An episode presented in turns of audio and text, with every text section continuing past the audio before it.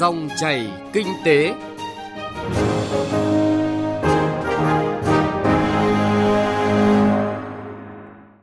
Xin chào quý vị và các bạn. Thưa quý vị và các bạn, chương trình Dòng chảy kinh tế hôm nay có những nội dung chính sau đây.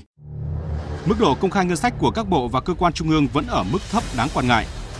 Đưa dự án đường dây 220 kV Bắc Giang Lạng Sơn về đích để không phải chịu phạt từ cam kết vay vốn ODA. Thưa quý vị và các bạn, mới đây Liên minh Minh bạch Ngân sách Việt Nam đã công bố chỉ số công khai ngân sách của các bộ và cơ quan trung ương, gọi tắt là MOBI 2021, dựa trên khảo sát của 44 bộ và cơ quan trung ương.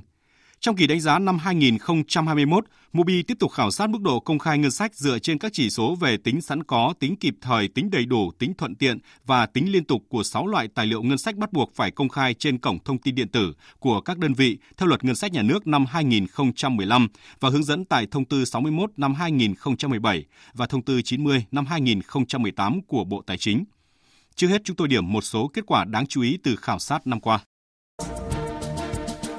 Kết quả khảo sát Movi 2021 cho thấy mức độ công khai ngân sách của các bộ và cơ quan trung ương dù có sự cải thiện so với những năm trước đó nhưng vẫn ở mức thấp đáng quan ngại.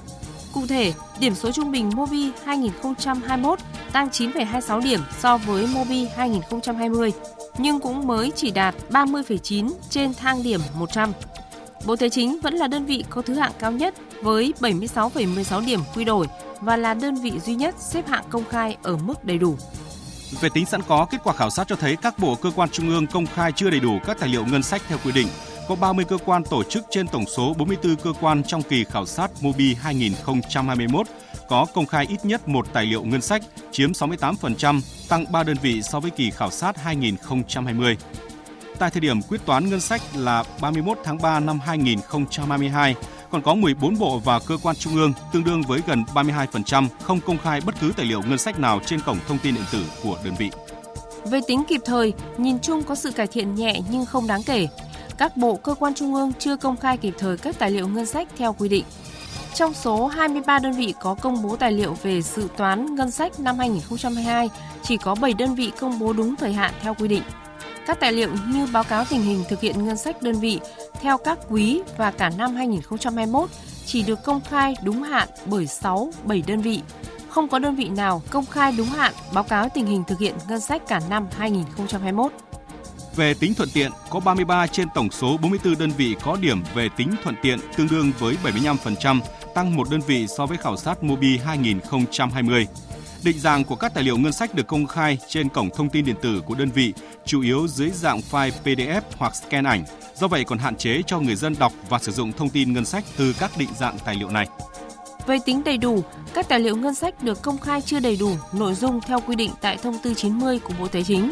còn thiếu báo cáo thuyết minh hoặc không đầy đủ nội dung của các bảng biểu.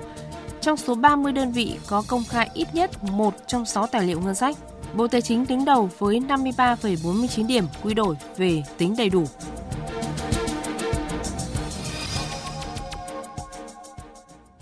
Như vậy, kết quả khảo sát Mobi 2021 cho thấy các bộ và cơ quan trung ương cần nỗ lực hơn nữa trong việc thực hiện đúng quy định công khai ngân sách theo luật ngân sách nhà nước năm 2015 và hướng dẫn tại thông tư 61 và thông tư 90 của Bộ Tài chính. Vừa qua, Liên minh Minh bạch Ngân sách Việt Nam cũng đã công bố chỉ số công khai ngân sách cấp tỉnh năm 2021 và khi so sánh kết quả khảo sát giữa hai khu vực là bộ, ngành và địa phương thì khoảng cách thực thi là khá xa. Cụ thể, điểm trung bình của các địa phương là hơn 69 điểm, còn của các bộ ngành chưa đạt 31 điểm. Ông Nguyễn Quang Thương, đại diện Liên minh Minh bạch Ngân sách Việt Nam nhận định. Kết quả khảo sát Mobi năm 2021 cũng cho thấy cái mức độ công khai ngân sách của các bộ, cơ quan trung ương còn cái khoảng cách tương đối là xa so với cái yêu cầu của luật ngân sách 2015. Chúng ta có 39 trên 44 bộ ở à, mức là chưa công khai hoặc là công khai chưa đầy đủ các cái thông tin về ngân sách như theo yêu cầu của luật. À, đặc biệt trong đó à, 14 bộ, cơ quan trung ương là chúng ta không công khai bất cứ một cái tài liệu ngân sách nào của cái kỳ khảo sát 2021 trên cái cổng thông tin điện tử của các đơn vị. Điều đấy cho thấy khoảng cách Ờ, giữa việc thực hiện nếu như chúng ta so sánh với khảo sát cái mức độ công khai của các tỉnh thì nó còn khoảng cách rất là xa trong việc thực hiện luật ngân sách. Nhóm nghiên cứu chỉ số công khai ngân sách nhấn mạnh, việc công khai ngân sách nhà nước của các bộ, ngành vài năm qua chưa thực sự được cải thiện, nhất là so với việc công khai ngân sách của các địa phương.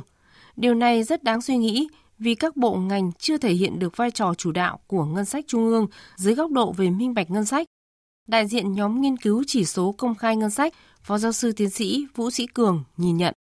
Công khai là yêu cầu bắt buộc, do đó đề nghị các cái bộ ngành phải chú ý đến vấn đề này, tại vì đây là yêu cầu của luật và đã có hướng dẫn đầy đủ. Và khi công khai thì phải công khai không chỉ đúng hạn mà phải đầy đủ, kịp thời và liên tục. Để tránh cái tình trạng có công khai nhưng không đầy đủ, chỉ có dự toán thì không có kết toán.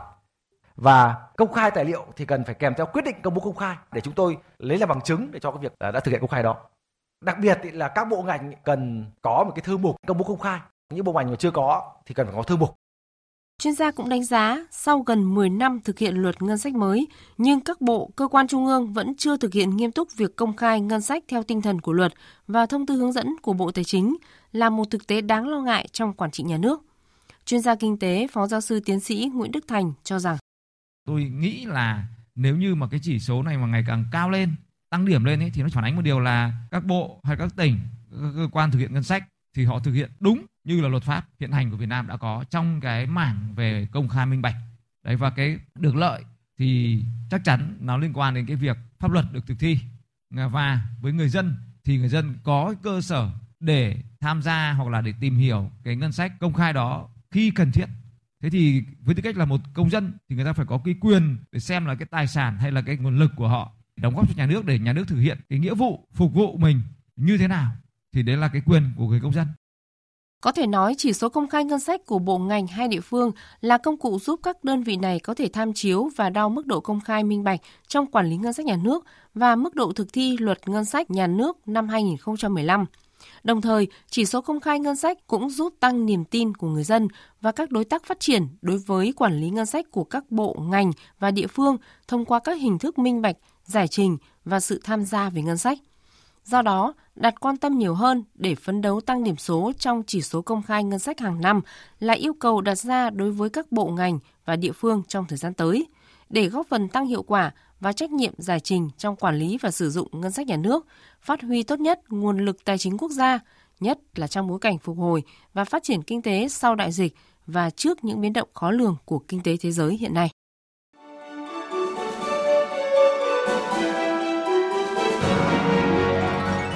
Dòng chảy kinh tế, dòng chảy cuộc sống.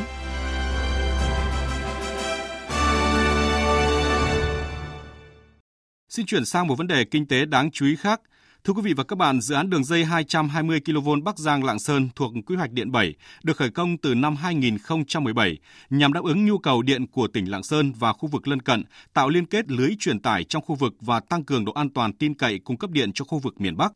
Theo yêu cầu, dự án này phải hoàn thành từ năm 2019 nhưng đến nay vẫn chưa thể đóng điện vì khó khăn về giải phóng mặt bằng. Điều đáng nói là chậm trễ giải phóng mặt bằng không chỉ ảnh hưởng đến tiến độ của các công trình truyền tải điện quốc gia của cấp điện cho địa phương mà còn là nguy cơ phải chịu nộp phạt từ các tổ chức cho vay vốn quốc tế, thậm chí là nguy cơ khó vay vốn ODA cho các dự án mới. Cởi gỡ các nút thắt để đưa dự án đường dây 220 kV Bắc Giang Lạng Sơn về đích trong năm nay đang là nỗ lực của tất cả các bên. Phóng sự của phóng viên Nguyên Long ghi nhận thực tế tại công trình này. Cách đây 5 năm, hơn 5 năm, lần đầu tiên lên đây được khởi công dự án chúng tôi thấy thành phố Lạng Sơn đang bị cắt điện ờ, luân phiên. Chúng tôi nghĩ rằng chúng tôi thi công sẽ rất là thuận tiện là vì địa phương đang thiếu điện thì chắc sẽ được ủng hộ về cái giải phóng mặt bằng để cho thi công. Nhưng mà thực chất khi vào làm thì chúng tôi thấy chưa đâu khó bằng ở đây. Đấy, hơn 5 năm rồi bây giờ mới giải phóng mặt bằng cũng chưa đâu ra đâu cả mà bây giờ mới ra bắt đầu đang quyết tâm. Đôi mắt xúc động ngấn nước Ông Nguyễn Mạnh Hùng, Chủ tịch Công ty Cổ phần Licozy 16 giọng nghẹn lại khi chúng tôi hỏi về nỗ lực của nhà thầu khi cam kết với chủ đầu tư sẽ tăng tốc thi công trong 60 ngày đêm nước rút để đưa công trình về đích đúng hẹn vào ngày 15 tháng 12 là cái hẹn không thể lùi hoãn thêm nữa nếu không muốn bị phạt một số tiền lớn theo các cam kết đã ký. Bởi đây đã là lần gia hạn thứ hai trong việc giải ngân nguồn vốn vay ODA của chính phủ từ Ngân hàng Tái thiết Đức cho dự án đường dây 220 kV Bắc Giang Lạng Sơn. Cùng chung tâm trạng ấy, chia sẻ với chúng tôi tại một nút thắt của tuyến đường dây 220 kV mạch kép Bắc Giang Lạng Sơn, cũng chính là vị trí cột trụ số 1 ở thôn núi, xã Dĩnh Trì, thành phố Bắc Giang. Ông Nguyễn Hồng Hải, Chủ tịch Hội đồng Quản trị Công ty Cổ phần Thái Bình Dương, đơn vị liên danh nhà thầu với Licoji 16, thi công dự án này, thẳng thắn. Xác định tầm quan trọng, ý nghĩa của dự án, đơn vị sẵn sàng tăng quân chịu lỗ trồng lỗ để triển khai dựng cột kéo dây liên tục để hoàn thành nếu chính quyền địa phương và chủ đầu tư sớm bàn giao mặt bằng. Hiện nay là rất khó khăn cho đơn vị thi công, hiện nay là toàn bộ trên toàn tuyến, rất nhiều đoạn giao chéo và hiện nay dân chưa đồng tình. Mà dân chưa đồng tình thì đơn vị chúng tôi không thể thi công được. Cái điều khó khăn vướng mắc thứ nhất là làm sao để chủ đầu tư giải quyết được cái toàn bộ cái mặt bằng tuyến để cho đơn vị thi công cái kịp thời. Công trình nó kéo dài 5 năm. Thế mà cái giá vật tư của lúc chúng tôi đấu thầu thì chủ đầu tư duyệt như thế rồi. Cái hợp đồng hợp đồng tức là hợp đồng quyết định. Thế thì cũng không có cách nào mà điều chỉnh hợp đồng quyết định như này. Ví dụ như vị trí số 1 hiện nay, theo đơn giá nhà nước là chúng tôi không thể làm nổi. Thế nhưng bây giờ chủ đầu tư, động viên thì tất cả anh em động viên vào quyết liệt quyết liệt cho xong thôi. Mặc dù luật điện lực đã quy định rõ trách nhiệm của chính quyền địa phương trong việc bố trí đủ quỹ đất cho xây dựng các công trình điện lực và chủ trì phối hợp với chủ đầu tư dự án điện lực để lập và thực hiện kế hoạch giải phóng mặt bằng, bảo vệ diện tích đất dành cho dự án và hành lang an toàn của công trình điện lực. Song rất nhiều công trình dự án điện quan trọng trong chiến lược phát triển điện lực quốc gia mà đối tượng thụ hưởng trước tiên thuộc về chính quyền và người dân của địa phương đó nhưng lại thường xuyên bị chậm tiến độ do khó khăn vướng mắc trong công tác bồi thường giải phóng mặt bằng. Cụ thể, với cụm dự án đường dây 220 kV Bắc Giang Lạng Sơn thì riêng trạm biến áp 220 kV Lạng Sơn là trạm biến áp 220 kV đầu tiên được xây dựng tại tỉnh Lạng Sơn. Cùng với tuyến đường dây 220 kV mạch kép dài hơn 100 km nối từ trạm biến áp 220 kV Bắc Giang đến trạm biến áp 220 kV Lạng Sơn. Khi hoàn thành sẽ tăng cường khả năng cung cấp điện cho phát triển kinh tế xã hội của cả hai tỉnh này song vẫn còn rất nhiều hộ dân chưa đồng thuận để bàn giao đất xây móng trụ cũng như đảm bảo hành lang tuyến cho thi công kéo dây.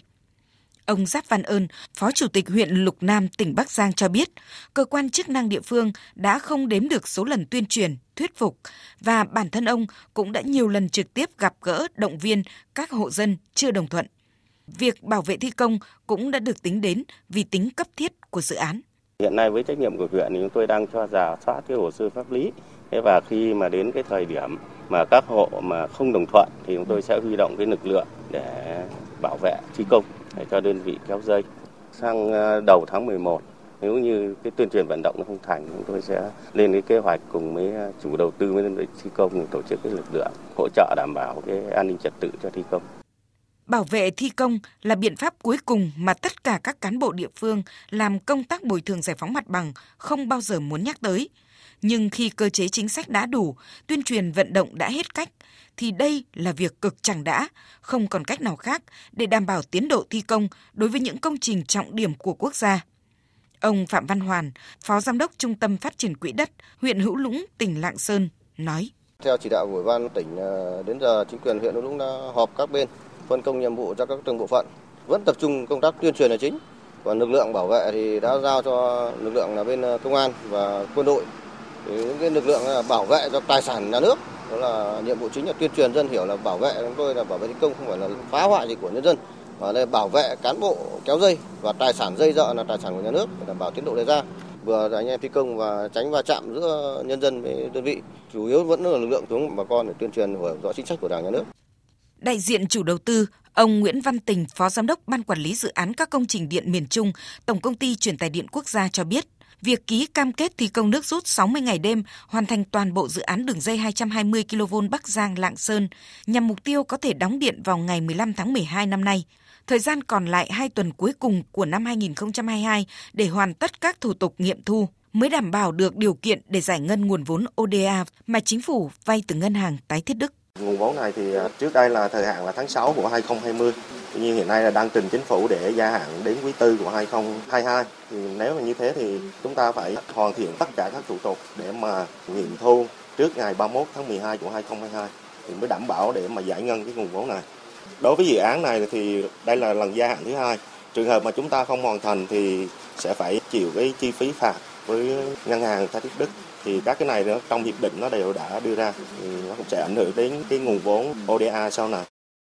Quý vị và các bạn vừa nghe phóng sự của phóng viên Đài Tiếng nói Việt Nam về yêu cầu phải đưa dự án đường dây 220 kV Bắc Giang Lạng Sơn về đích đúng hạn để không phải chịu phạt từ cam kết vay vốn ODA. Nội dung này cũng đã kết thúc chương trình dòng chảy kinh tế hôm nay. Chương trình do biên tập viên Trung Hiếu biên soạn và thực hiện. Xin chào và hẹn gặp lại quý vị và các bạn trong các chương trình sau.